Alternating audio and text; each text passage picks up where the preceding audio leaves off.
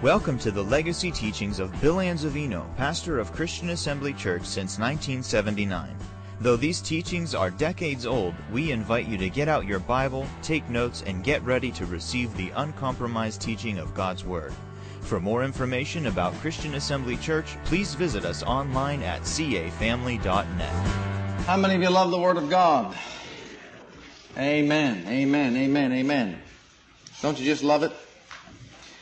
Well, if you have your Bibles open up to Proverbs, the third chapter. Proverbs chapter 3. Praise you, Father. Third chapter of the book of Proverbs. Verses 5 and 6. What we're going to do this evening is just continue on our teaching that we had last Wednesday evening, if you remember, if you were here, talking about entering into the promises of God. And here in the book of Proverbs, the first 10 verses, we have five promises. Five promises. First promise being long life. Second promise of having favor and good understanding in the sight of God and man. Then in verse 5 and 6 we read, Trust in the Lord with all your heart and lean not unto your own understanding. Now just to simplify that, I, I like to say it like this. Trust in the Lord with all your heart and don't lean on your head. Amen. At least that's how I say it for me. Trust the Lord with all your heart and don't lean on your head. Amen? And in all thy ways acknowledge Him and He will direct your path. And of course, he said he would, and so he will. Well, say it with me. I trust in the Lord with all my heart. I don't lean on my head. I acknowledge him in all my ways. And it never fails. My Father always directs my path. Well, you can have what you say, and you said it. So keep on saying it daily. Amen. Every day. No matter what the storms of adversity might be, just continue to say, I trust in the Lord with all my heart. I don't lean on my own head. In all my ways I acknowledge Him and He directs my paths. Well, here we have the promise of divine guidance. Divine guidance. And we gave you some reasons why we need divine guidance. And just to reiterate a few points, let me just say number one, we said we, we need divine guidance because we walk in the world of darkness. We walk in the world of darkness. Isn't that right? The whole world lieth in darkness. Number two, we need a light to shine upon the pathway of our life because of what spiritual death did to our minds when Adam fell in the garden. Now, remember over there in Ephesians, the fourth chapter, where it says, because of the blindness of their minds, their minds uh, were in darkness because of the dark blindness of their hearts, rather. Their minds were blinded. Don't walk in the vanity of your mind like other Gentiles walk. And I think it's good to stop there just for a minute and take a side journey. Medically speaking, we only use a small percentage of what we call our brain. Isn't that right? I don't know what the percentage is, but I know it's not a very big percentage. But they say that man only uses a certain percentage of his brain, a small percentage of his brain. And even Einstein, you know, as smart as he was, only used a small percentage of his brain, but he just used, he used a little bit more than what others did, you know. But still, man only used a small percentage of his brain. When spiritual death lodged itself into the heart of man, the effect on the mind was devastating. The effect on the human mind or the human brain was devastating. Now you stop and think about that for a minute. Did God create a perfect human being, a perfect body, a perfect brain, a perfect soul, perfect spirit, and create that perfect brain and only want it to function like at about 8 to 10%? That doesn't make any sense, does it? Well, if we're not using about 90% of our brain, then it stands to reason something happened to our brain. Something happened to our mind. And I, this is my own theory. This is what I believe. You don't have to take it for doctrine, but just, you know, chew on it for a while and think about it. I just happen to believe that when spiritual death entered and launched itself into the heart of man, that 90% of his brain, that 90% of his brain was 90% that knew about God. And the 10% or less than that of his brain, that's all that was really given to the senses. That's all that was given to the senses. In other words, Adam lived in the spirit realm more than he did in the physical realm. And he only needed to know about 10%, you know, or 8 or less, or you know, less than that, to understand physical things.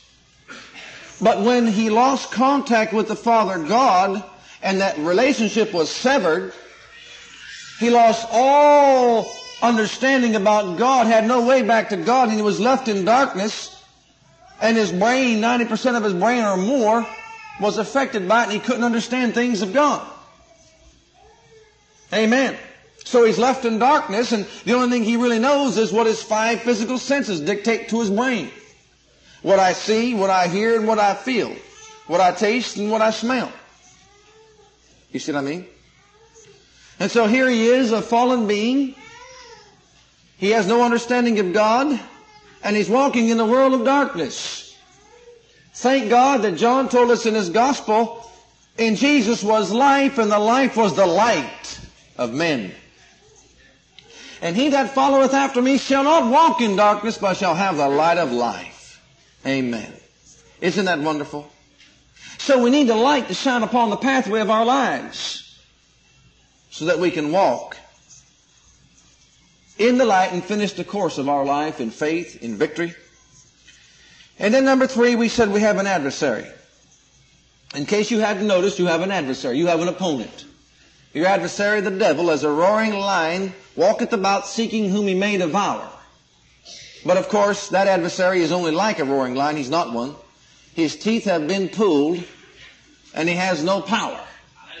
He's been defeated, dethroned, destroyed, and as we said this morning, annihilated by Jesus. Hallelujah. Amen. Well, glory be to God.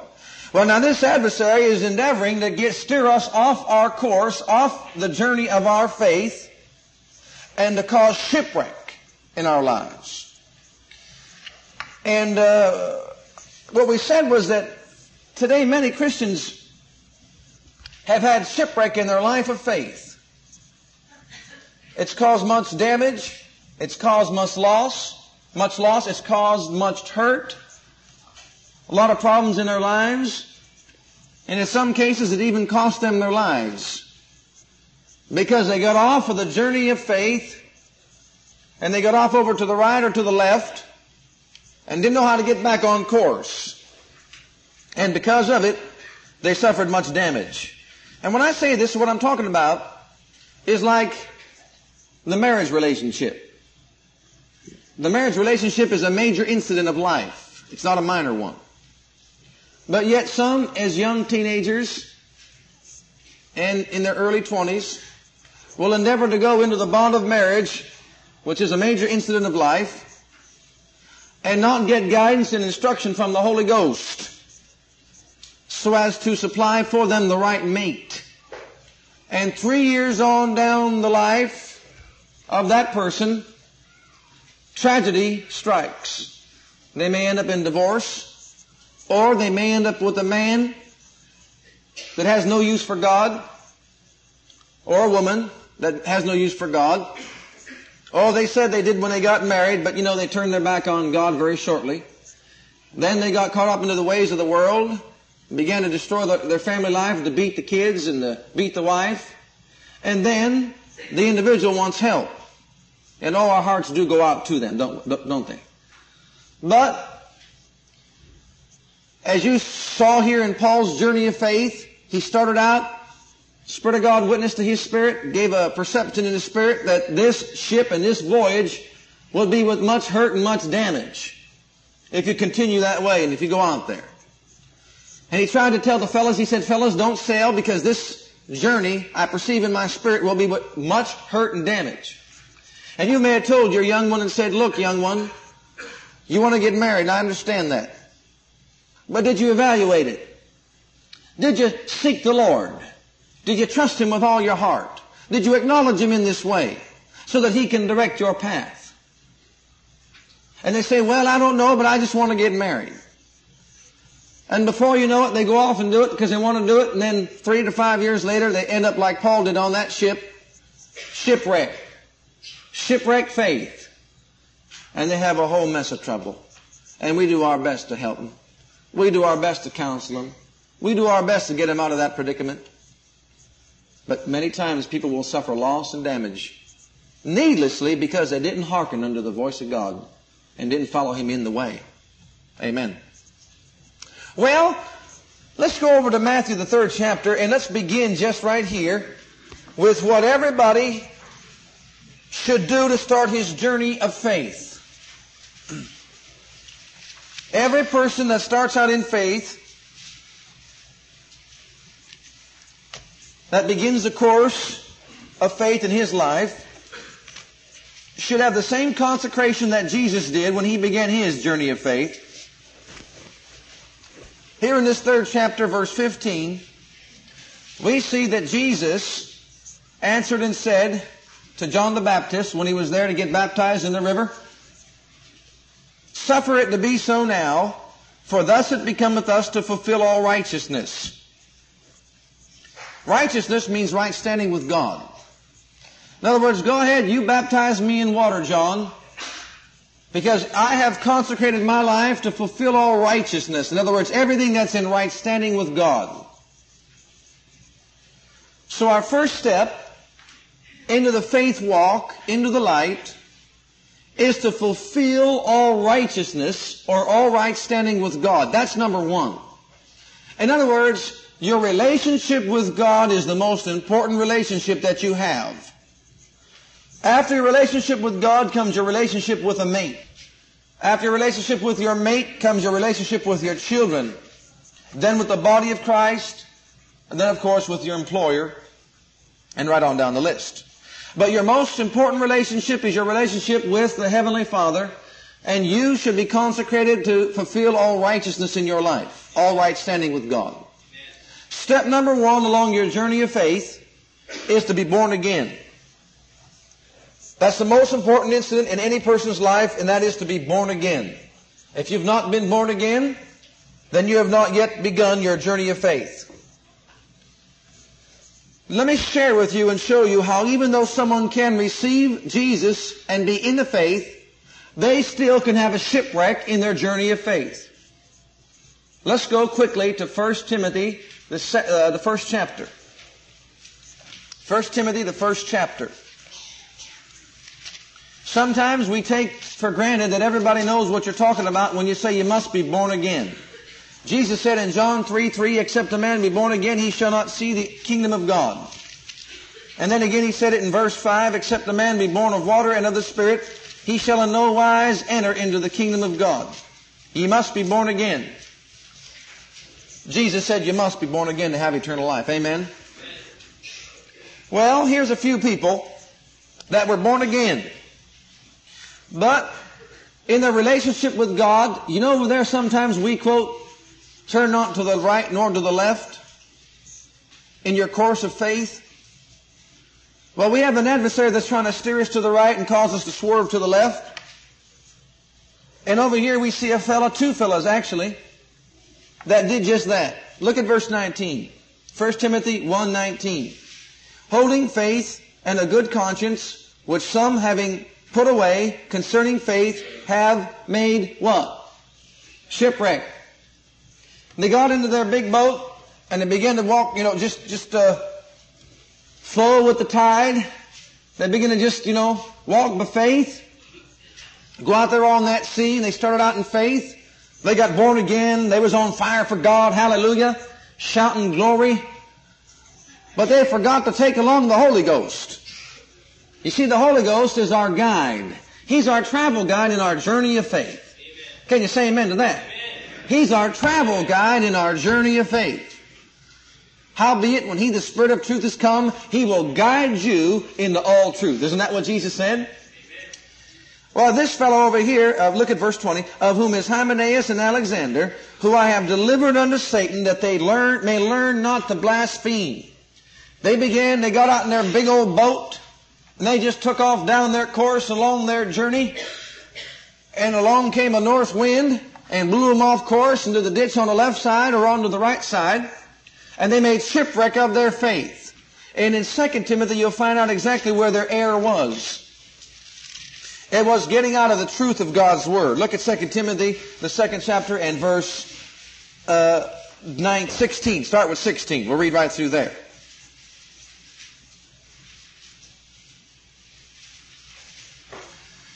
But shun, well, we better start with verse 15 because I think it's very important. Study to show yourself approved unto God, a workman that needed not to be ashamed, rightly dividing the word of truth. Study to show yourself to be approved unto God, a workman that needeth not to be ashamed, rightly dividing the word of truth. That takes study. Look at what it says here. But shun profane, profane and vain babblings, for they will increase unto more ungodliness. And their word will eat as doth a canker, of whom is Hymenaeus and Philetus, who concerning the truth have erred. The Holy Spirit will guide you in all what? Well, these fellows concerning the truth have what? They made an error. They got off to, they got off their course. They swerved a little bit off course. They should have been instrument rated Christians. They should have been able to read the instrument panel to find out which way they had to go through the storm. But when the storm uh, came upon their life, they didn't know which way to go, so consequently they got off course. They got off course on their journey of faith. They erred from the truth. Look what it says here. They erred from the truth, saying that the resurrection is past already, and overthrow the faith of some. So they got into a shipwreck on their journey of faith, and they got into error, and they began to even destroy the faith of others. Let me say something to you. Jesus said, if you harm one of these little children by your belief and by your doctrine, it'd be better for you if you had a millstone hung around your neck and you were cast into the midst of the sea. There are some people that are trying to hog tie other people and saying, come on, this is the way, walk ye in it. Let me say something to you. You're not the Holy Ghost. I'm not the Holy Ghost. I preach God's Word. That's all I'm going to do. You can go the way you want to go. I can't force you to go the way I go. Amen. Jesus never forced anybody to go his way. When they came to Jesus, he said, just take up your cross and follow me. He didn't say, I'm going to force you. He said, just follow me in the way. Amen. So, just follow him. Just follow Him. And if what I give you is not following God's Word, then don't follow it. But bless God, I'm going to preach God's Word. I'm going to speak God's Word. I'm going to study to show myself to be approved unto God, a workman that does not need to be ashamed when I stand before the throne of God. Amen? Amen. I'm not going to err from the truth. And I can safely say to you this day that bless God, the Spirit of God has led me and guided me and directed me into all the truth ever since I've been saved. I'm not, I'm not getting off course, not now because he is my guide. Now, I think since we're in Timothy here, you're in the second, look at the fourth chapter. Look at the fourth chapter. Now, not only are we to be led in our initial experience of being born again, but we're to be led on into all righteousness. Our journey of faith isn't something that you start at the born again experience and you stop, and that's it. But you see, our, our experience and fulfilling all righteousness will carry us on to perfection in Him. Not only are we to be born again, but we are to be spirit filled, speaking with other tongues. I can give you scriptural proof for that. Actually, I can show you, according to the Word of God, if you're open to God's Word, beyond the shadow of a doubt, not even the doubt, I mean even the shadow of the doubt, not even the shadow of a doubt, beyond the shadow of a doubt that God's Word teaches us that being filled with the Holy Ghost and speaking with other tongues is for the church today. Beyond question. I don't have time to get into it. If you have need in that, help in that area, you can see me after the service. Well, it's also to go on into the area of divine healing. The Holy Spirit, who is our guide, will not only lead us into a born again experience, He'll lead us into being filled with the Spirit and lead us into speaking with other tongues, but he'll also lead us into being healed. He'll also lead us into prosperity. He'll lead us into all the blessings that have been required or, or obtained for us through Jesus. Now that's the job of our guide, the Holy Ghost, and He's going to do it for us. Now over here, This should be the goal of every born again, spirit filled believer. This fourth chapter, and uh, look at verse 7, no, verse 6. And I want you to keep this thought in mind. The apostle Paul says, For I am now ready to be offered, and the time of my departure is at hand. In other words, I'm ready to leave the earth. I'm ready to leave my body. I'm ready to go home. I'm ready now. Why, Brother Paul? Because I have fought a good fight. Fight the good fight of faith. Isn't that what he told Timothy in 1 Timothy the sixth chapter? Lay hold on eternal life, whereunto thou art also called, and hast professed a good profession or confessed a good confession before many witnesses. See, I'm not the only one talking about confession. Brother Paul here is talking about confession of God's Word. And he says that that is the fight of faith. Fight the good fight of faith. And he says here in verse 7, I have fought a good fight. Now listen, I have finished my course. Bless God. Jesus said, I have finished the work that you've sent me to do. And now the apostle Paul said, I have finished my course. Everybody here at the sound of my voice, each and every one of us have a course. It's called our course of life. God's perfect will for you and God's perfect will for me. We are to not only start that course by faith, but we are to end that course in faith. We are to finish our course, as he says here, I have kept the faith. And in verse 8 he says, there is laid up for me a crown of righteousness. And he knew that because he fought the good fight. He ran his race with patience. He finished his course in faith. He started in faith. He ended in faith. There was a crown of righteousness. Although all the churches that the Apostle Paul set up were not churches that walked in the light of uh, their redemption, he wrote them letters time and time again and said, why in the world are you getting off of what I taught you? Remember he wrote to the church at uh, Galatia, the Galatian church, and he said to them, who has bewitched you or hypnotized you that you should believe another gospel and err from the truth? Have you begun in the Spirit and now are you made perfect by the works of the flesh? He said, no. I'm, I'm, I'm really surprised, he said, that you are so, so soon removed from the gospel that I've spoken unto you. And then he admonished them and he said, even if an angel come out of glory and appear to you and preach to you another gospel, let him be accursed. Because there is no other gospel but that which I have delivered unto you. And the gospel that I preached was not of man, he says, but it was given unto me by revelation through Jesus Christ. Amen? Amen. And so this great man of God fought the good fight of faith, he finished his course, and he avoided shipwreck in his journey of faith. Now, in John's Gospel, the 16th chapter and the 13th verse. You could turn to it if you want to, you don't have to. But it says that the Spirit of truth would come to guide us in all truth. He is our guide. How many of you this evening brought your travel guide? Did you bring the travel guide with you? Did you bring the Holy Ghost? Now Jesus said He's going to come with you only until a storm of life comes. Then once the storm comes, the Holy Ghost is going to leave you. Are you awake? Isn't that what he said? He's going to come and, and abide with you only until tragedy strikes. Then he's going to forsake you and leave you. Is that what he said? Oh. I must have a wrong translation. Okay. He said, howbeit, well, he said, I'll pray the Father and send you another comforter, even the Spirit of truth, that he may abide with you forever. Is that what he said? Even the Spirit of truth whom the world cannot receive because it seeth him, neither knoweth him.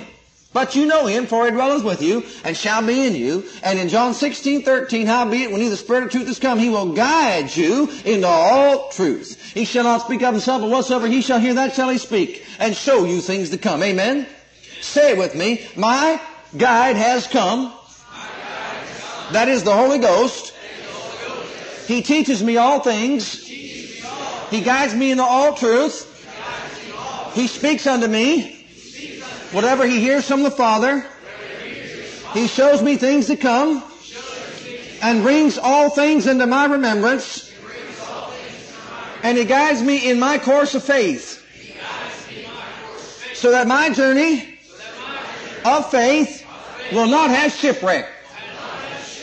Amen. Glory be to God. That's what the Holy Ghost is here to do for you. Trust in the Lord with all your heart. Lean not to your own understanding.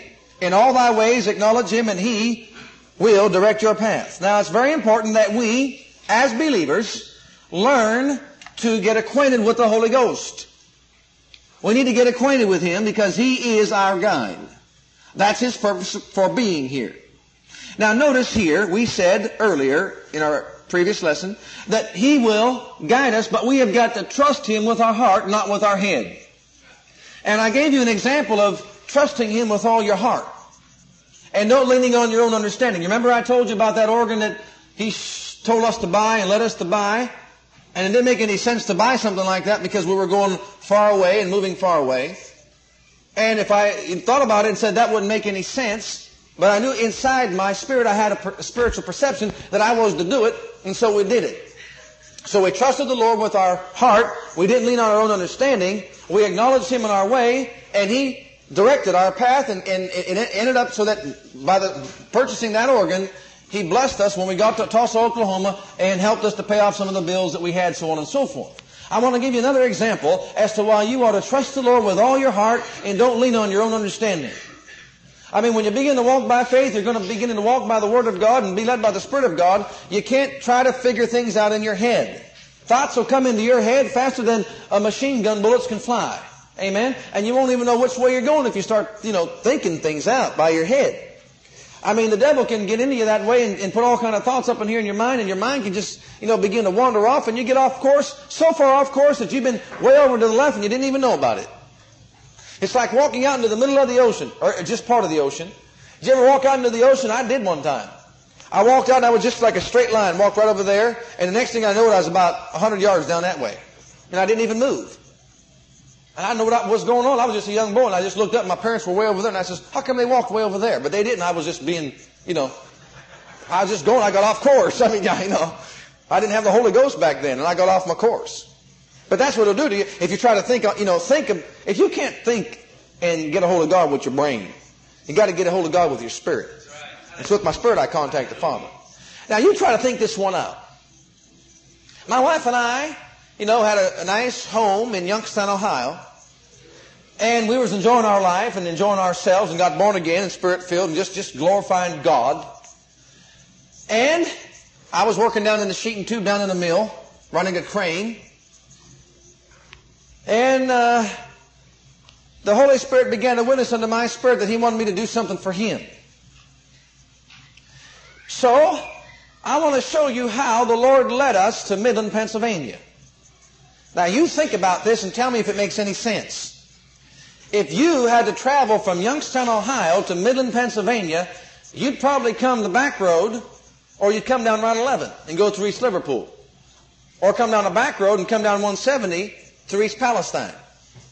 Or come down 51 to 168 and come on down 168 all the way in the Midland, wouldn't you?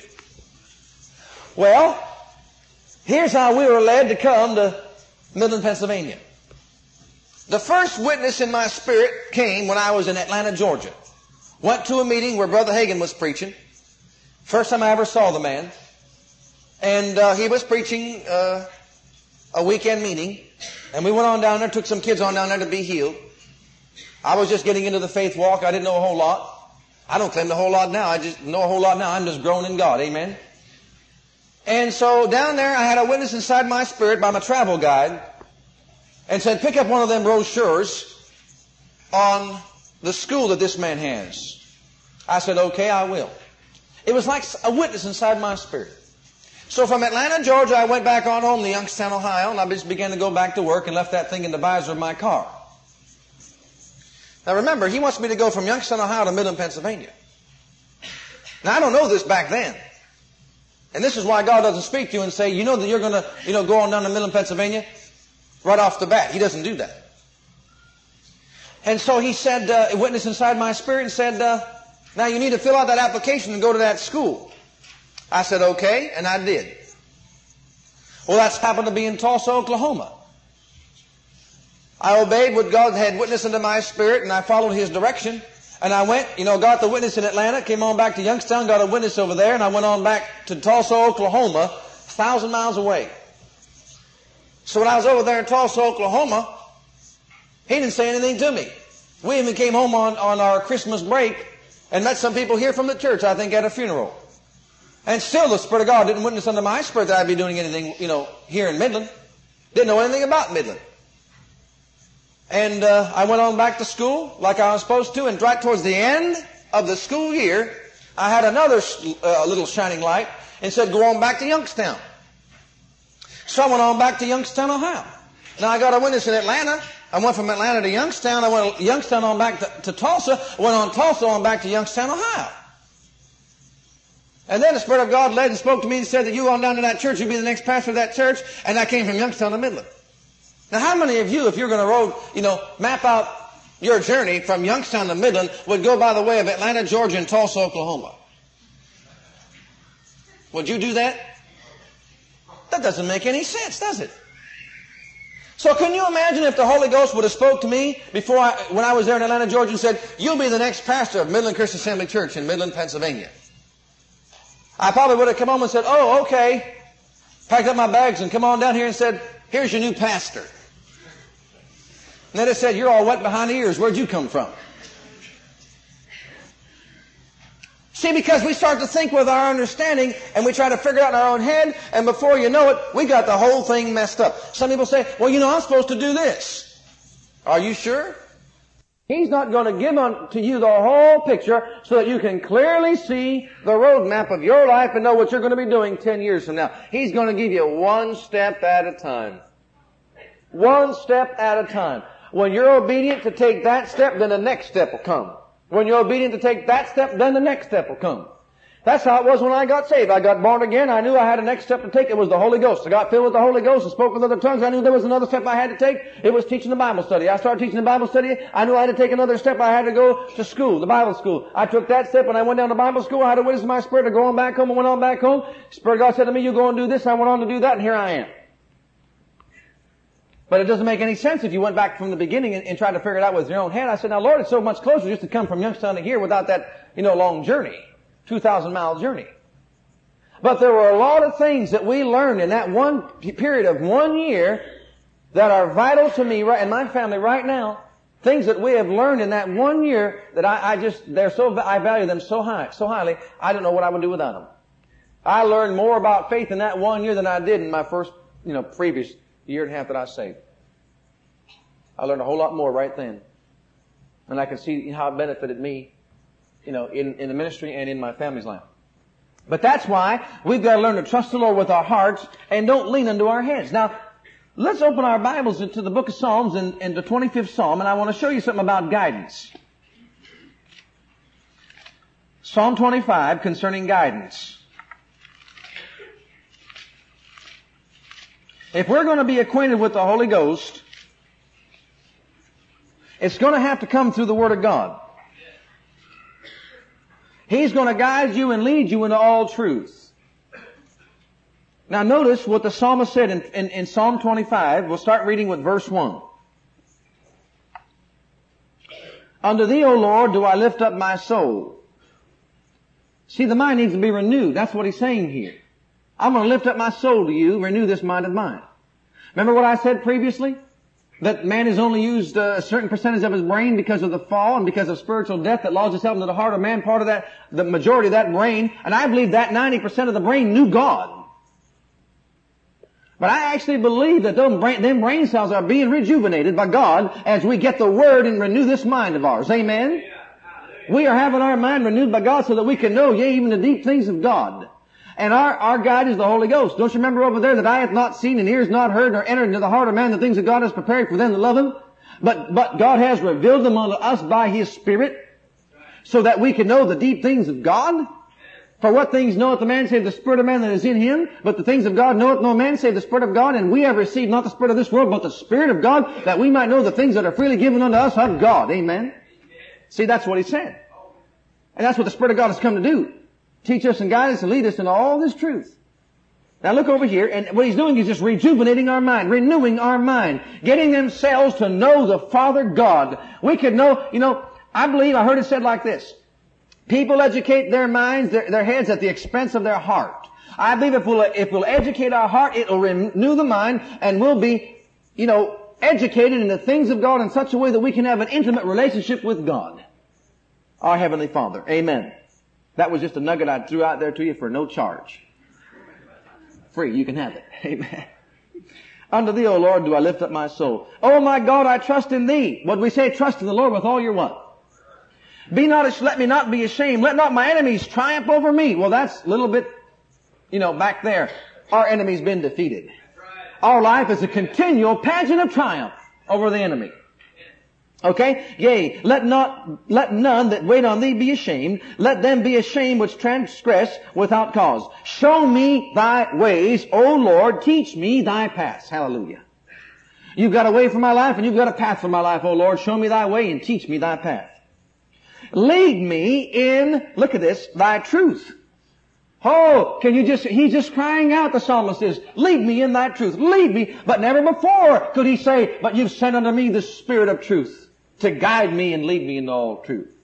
But you and I, we can sit back and say, hallelujah, the comforter's come. Can you say with me? The comforter's come. My travel guide is here. He's in me now. Leading me into all truth. Amen. Okay, now, and teach me. Look at verse 5 again. Lead me in thy truth and teach me, for thou art the God of my salvation. On thee do I wait all the day. Remember, O Lord, thy tender mercies and thy loving kindnesses, for they have been ever of old. Remember not the sins of my youth, nor my transgressions. According to thy mercy, remember thou me for thy goodness sake, O Lord. Good and upright in, is the Lord. Therefore will he teach sinners in the way. That's the first step. He teaches the sinner how to get into the way. That is the way of the Lord. The meek will he guide in judgment, and the meek will he teach his way. Hallelujah. All the paths of the Lord are mercy and truth unto such as keep his covenant and his testimonies. Mercy and truth. Don't let them forsake thee. Bind them about thy neck, and so shall you find favor and good understanding in the sight of God and man. Now let's go on here. Look at verse 12. What man is he that feareth the Lord? Him shall he teach in the way that he shall choose. His soul shall dwell at ease, and his seed shall inherit the earth. The secret of the Lord is with them that fear him, and he will show them his covenant. Amen. Now you see, you need to read that over and over again, get that down deep into your spirit. Look at the 37th Psalm, verse 7.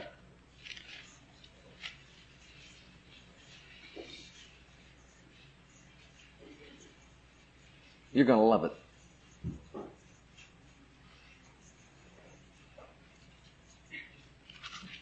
Thank you, Lord. Verse 7.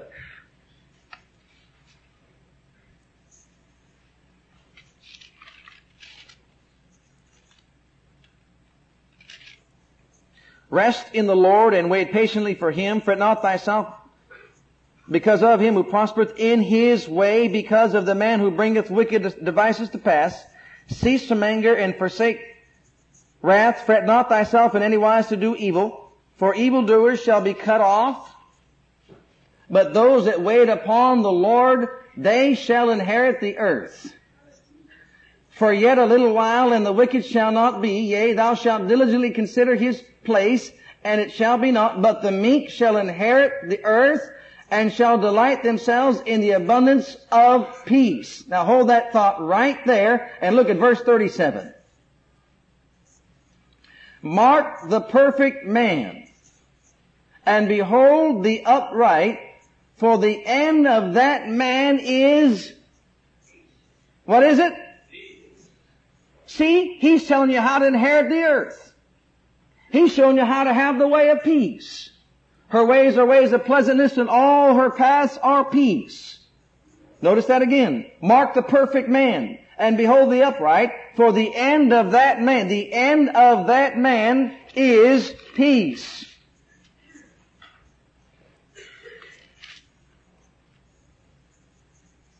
Now look at verse 48, or chapter 48.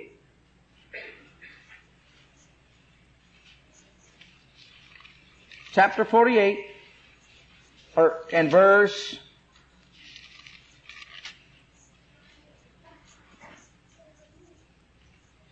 fourteen. Verse 14. For this God is our God forever and ever, He will be our guide even unto what? So you have a travel guide. He, you have a travel guide that's going to guide you in the way. He's going to guide you in the way you should go during your journey. And He's going to guide you all the way even unto your death. When Paul said to Timothy, he said, Timothy, my time has come. I've finished my course. I'm ready to depart. I'm ready to leave this earth. He knew it was time for him to go. Why? Because the travel guide told him. He said, Paul, set your house in order because you're coming home. You have finished your course, you've finished your race, you've finished your journey, you've done all things well, it's time for you to come on home to glory. That's the way we should leave this earth. You mark that perfect man. You mark that perfect man and the upright man, and you'll find out that the end of that man is peace. And Paul had peace in his death. He had peace because he was guided unto death. They need to mark that scripture and write it down in your Bible and know that he'll guide you even unto death. Okay. Now, I'm ready to begin. Psalm 119. I'm just joshing, you know that. Actually, I've already covered a little bit. Well, have you got the travel guide? Is he going to guide you into the ways? Is he going to guide you into peace? Is he going to guide you unto the end of your life, unto death? So that you don't get off your course or journey of faith? And have shipwreck on your journey of faith. Sure you do. And if you learn to trust Him with all your heart, He'll guide you. Now here is how to learn to trust the Holy Ghost to be your travel guide. Here is where direction comes. This is the way God is going to lead you in every facet of life. This is the major way. This is the first way. You know, there are different ways there, but this is the primary way that He's going to lead you. This is what we should be listening for at all times. See, some people try to get off into tangents and try to hear direction from God by hearing voices or having dreams and having visions. That is not the primary way that God leads His people. If we have an abundance of those, then we can know that we've gone in the air and we're off the way. Because God directs His people by the inward witness, by the perception of His Spirit. Now in the 119th Psalm, notice this. We're on our pathway of life, verse 105. We're in our, our journey of faith. We have started our course. We've begun to walk by faith. Ahead of us is, is a world of lying and darkness. We need some light to shine upon the pathway of our lives so that we can end our journey in safety and in victory. So we can finish our course and have the victory. Thy word, 105, is a lamp unto my feet and a light unto my path. Now here the psalmist was referring to back in them days when they, when they used to walk down, they didn't have old street lights like we do today. They couldn't just walk out in their backyard and have a big old shining light back there because they didn't have that kind of, you know, thing back then. Mr. Edison didn't come yet. He wasn't here yet. So consequently they just had to use uh, what was available. And they had candles. Thy word is a lamp unto my feet and a light unto my path. And what they used to do was get these candles and put them in their sandals. And they would light them. I don't know how they did it. Had to look funny, but they did it. How do you know? said, well, I, this, when I was at school, this fellow who was our dean at the time, Jewish, he was a completed Jew, and he taught about, along the lines, and he said that's how they did it. He said they used to light them candles in their shoes, or in their sandals, and it would just shine out enough light so that when they took a step, they could see where they were going, they wouldn't fall into a ditch. But as they took each and every step, the light was there. But there was no light until they took the step, see? You had to take the step and then you get light. You take a step and get light. You take a step and get light. That's how it worked. You saw where you were standing and you put your foot out and you got light. You put your foot out and you got light. You put your foot out and you got light. And so they were guided, you know, that way down the path so that they didn't fall into the ditch or fall into a hole or whatever and get hurt, break their ankle, that sort of thing. See? So, the psalmist was referring to that and he said that the word is a lamp unto my feet and a light unto my path. Now notice over there in the 130th verse. The entrance of thy word giveth light. It giveth understanding unto the simple. The entrance of thy word giveth light.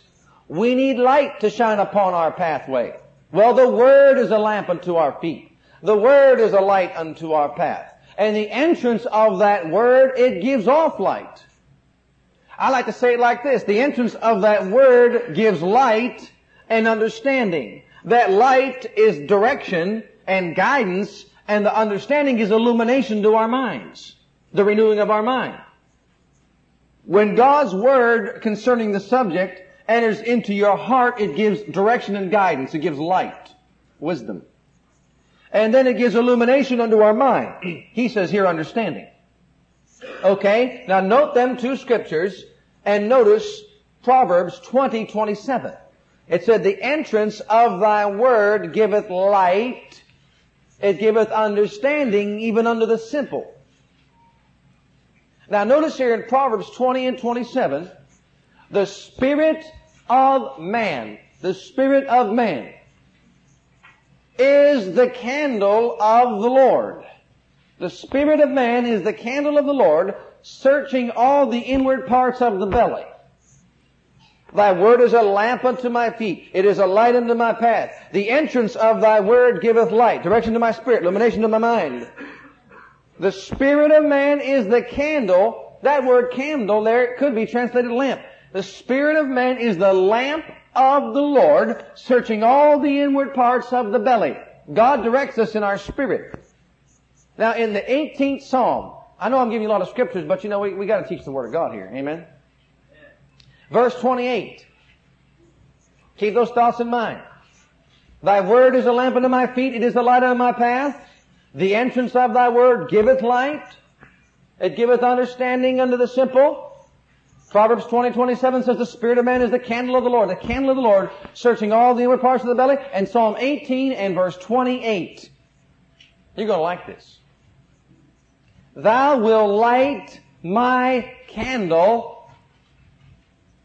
The Lord my God will enlighten my darkness.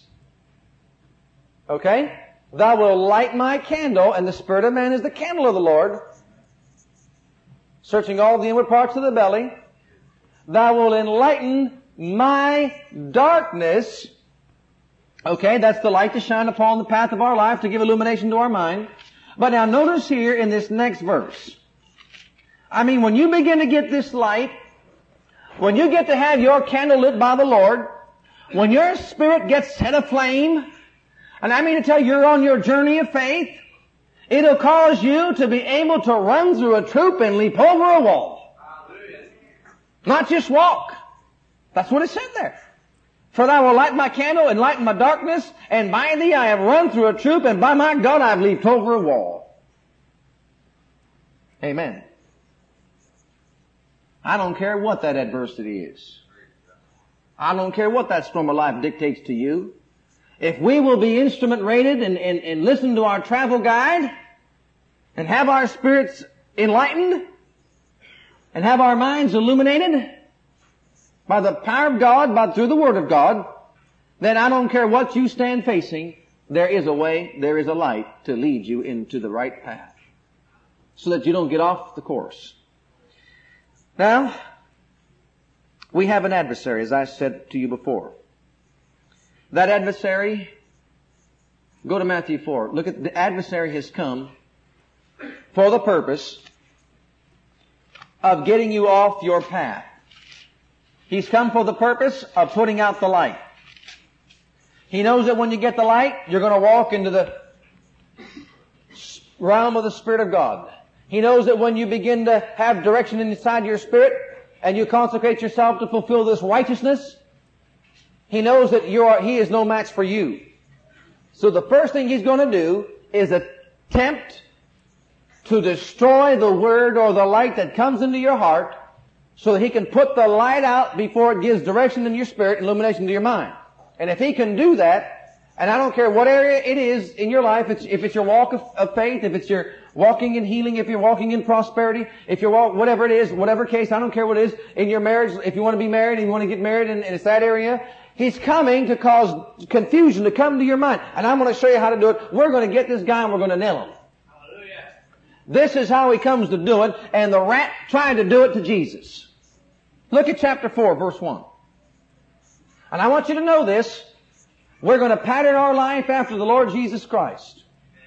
Jesus just got done declaring, I am to set my, on my journey, I'm to fulfill all righteousness. My ship is ready to sail and I'm getting out, out there in the sea. And the first thing that the Spirit of God did was let him into the wilderness. You say that doesn't sound right, but he did. Now don't read that like some people read that. The, Lord, the Spirit of God led him into the wilderness to be tempted of the devil. Now some people, they get off their course and err, and they say, see, the Holy Ghost is going to lead you into temptation. That's not what this is saying. Let me say it to you like this. The Holy Spirit led him into the wilderness because he knew he was going to be tempted of the devil. The Holy Spirit led him into the wilderness because he was going to prepare 40 days and 40 nights to be tempted of the devil. And there'll be many times in your life that the Holy Ghost will lead you into fasting and prayer so because He knows what's, that storm is up ahead. Don't you know that they have instruments right now they can tell when there's a hurricane coming? They can tell whether there's a hurricane coming from somewhere and saying it's 400 miles away, it's 300 miles away, it's 200 miles away, it's 50 miles away. Can't they discover that right now with all the modern technology that we have? And what do they say? Prepare, abandon, get into a shelter somewhere. There's a hurricane, a tornado coming. Right? Isn't that what they do? The Holy Ghost saw and knew that the devil was coming in full force, so he led Jesus into the wilderness to fast and pray for 40 days so he could withstand the temptation of the devil. Now we're going to read it in that line. And he'll do that for you. He knows there are things that are coming in your life that's going to need prayer and fasting. And he'll lead you into prayer and fasting so that you are prepared for that storm of life. And if we'll follow the leading and the guidance of the Holy Ghost, there'll be many storms of life that could have been put to naught just like that if we'd have followed that leading and guidance.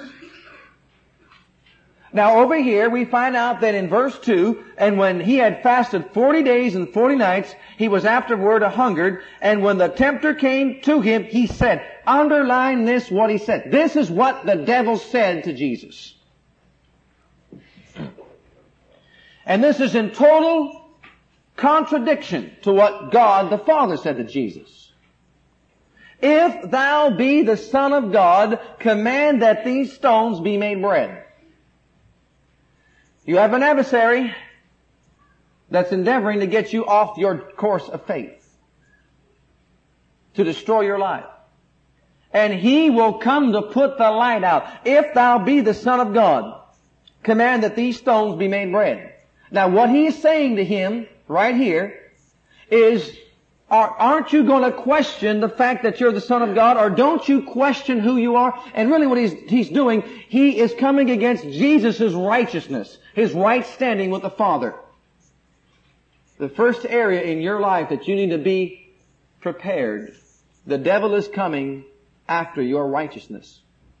He wants you to feel like a worm before God. He's coming to put upon you sin consciousness so that you feel like a beggar before God. And you feel unworthy to stand in His presence. And every single one of you have been made worthy.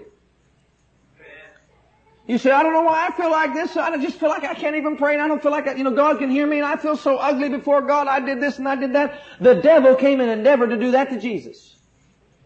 Who do you think you are, the Son of God? You think you're so righteous? If you are the Son of God, see, he wanted Jesus to question his righteousness. Now here's the devastating part about it. Do you know what God said previously? Thou art, look at, look at there in Matthew 3, verse 17. A voice came from heaven and said, This is my beloved Son, in whom I am well pleased. And what has he told us? In 1 John 3, 2, Beloved, now are we the sons of God. Say it with me. I am the Son of God. Amen. We are the sons of God, the daughters of God. He says, I will be your father. You'll be my sons and daughters, saith the Lord.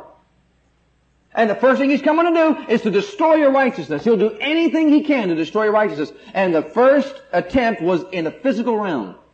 He came in the physical realm to destroy Jesus' righteousness. Okay? Jesus' initial preparation was a 40 day fast. And then after that, he began to fast and pray only as he was led by the Spirit. And notice the Spirit didn't lead him to another 40 day fast. Did you notice that? Some people fast 40 days every year, saying that they're following the example of Jesus, but that's not true. The Holy Spirit only led him once to fast 40 days and 40 nights. Amen? Jesus grew up and waxed strong in spirit. The devil came to destroy his righteousness consciousness, try to get him to disbelieve that he was the Son of God, and try to make him prove it by turning that bread into, into I mean, stone into bread. And he did it at a time that Jesus was most vulnerable physically. He was hungry. See, the devil has no couth. None at all. He's coming at your weakest point. And that's what you need to be aware of. He's coming at your weakest point. That's when he attacks. He's going to make you question your right standing with God. Make you feel like you're, like I said, unworthy. Okay? Now notice here, let's go on. Then the devil taketh him up into a holy city and setteth him on the pinnacle of the temple and saith unto him, If you're the Son of God, if you're, notice again the temptation is to doubt whether or not he's the Son of God. If you're the Son of God. If you're the Son of God. What's he say to do? Well, I passed something up here. Let's go back. Let's go back to verse 4. Let's go back to what Jesus said first. Jesus said to the devil, it is written, man shall not live by bread alone, but by every word that proceedeth out of the mouth of God. What did God say? Thou art my beloved son, in whom I'm well pleased. Thou art my beloved son in whom I'm well pleased. What did the devil say? If you be the son of God. What did God say? Thou art my beloved son. What did the devil say? If you be the son of God because you're so hungry. See what he's trying to do to get you to get into sin consciousness? If you're so righteous, why did you go off and do that? That's what he says to you. If you're so holy, then how come you did this? If you're so righteous before God, how come you didn't read your Bible today? If you're so righteous, how come you got a little bit upset with the kids today? And you shrink before the presence of God and say, man, I am a worm, huh? No! You say, bless God, I don't care what you say, Mr. Devil. Listen to this. I ask the Father to forgive me. And the Bible says that if I ask, He forgives me and cleanses me of all unrighteousness, and I stand before my Father righteous. Now get your ugly head out of here. Bless God, I am righteous before my Father God. And don't let that linger on. God said it. See, you say what God said. When the devil says what he said, you say what God said. God said you're the Son of God. God said that we are the sons of God. God said that we are the righteousness of God. And we take what God said over what the devil said. Okay, look at the next one. He took him up upon the holy city, set him on a pinnacle of the temple, and he saith unto him, If you be the Son of God, cast yourself down. It is written, He'll give His angels charge concerning you, and in their hands shall they bear you up, lest you dash, anytime you dash your feet against a stone. Now the devil started to quote scripture to Jesus, and he says, Now if you be the Son of God again. Now here we're in the mental realm. The mental realm. Not the physical realm, but the mental realm. If he can't get you in the physical realm, he's going to come and get you in the mental realm. That physical realm was the way he got Adam and Eve. But Jesus got beyond that and he went over to the mental realm. In the mental realm, Satan is coming, and you need to write this down. Satan is coming to pervert scriptures. He's coming to make scriptures come up to your mind in such a way that God's intent in those scriptures will be perverted. Yeah, it's true that God said that He'll give His angels charge over you, but not to prove that you're the Son of God. Not to prove this or to prove that. That's not why He did it. See, some people, they want to use the Bible that way. But you can't use the Bible that way. We're not to use God's Word that way. He wants to produce a wrong motive or a wrong intent or attitude of your heart concerning the Word of God. And that's what's getting people off the ditch to the right or to the left. They're not following the guidance of the Holy Ghost. And so they get off to the ditch to the left, on the right or left, and they don't hear right. They don't hear what God is saying through the Word. And that, if he tried that, if you think that that's subtle, if he tried that with Jesus, you best know he's trying it with you. And with me. He's trying to whisper some scriptures in your ear. Let me give you an example. Someone, you heard somebody preach and say that you should be filled with the Holy Ghost and speaking with other tongues. I've had people come up to me and they say like this, but didn't you know that tongues have passed away? Didn't you know that it says in the Bible that tongues have passed away? It doesn't say that in the Bible.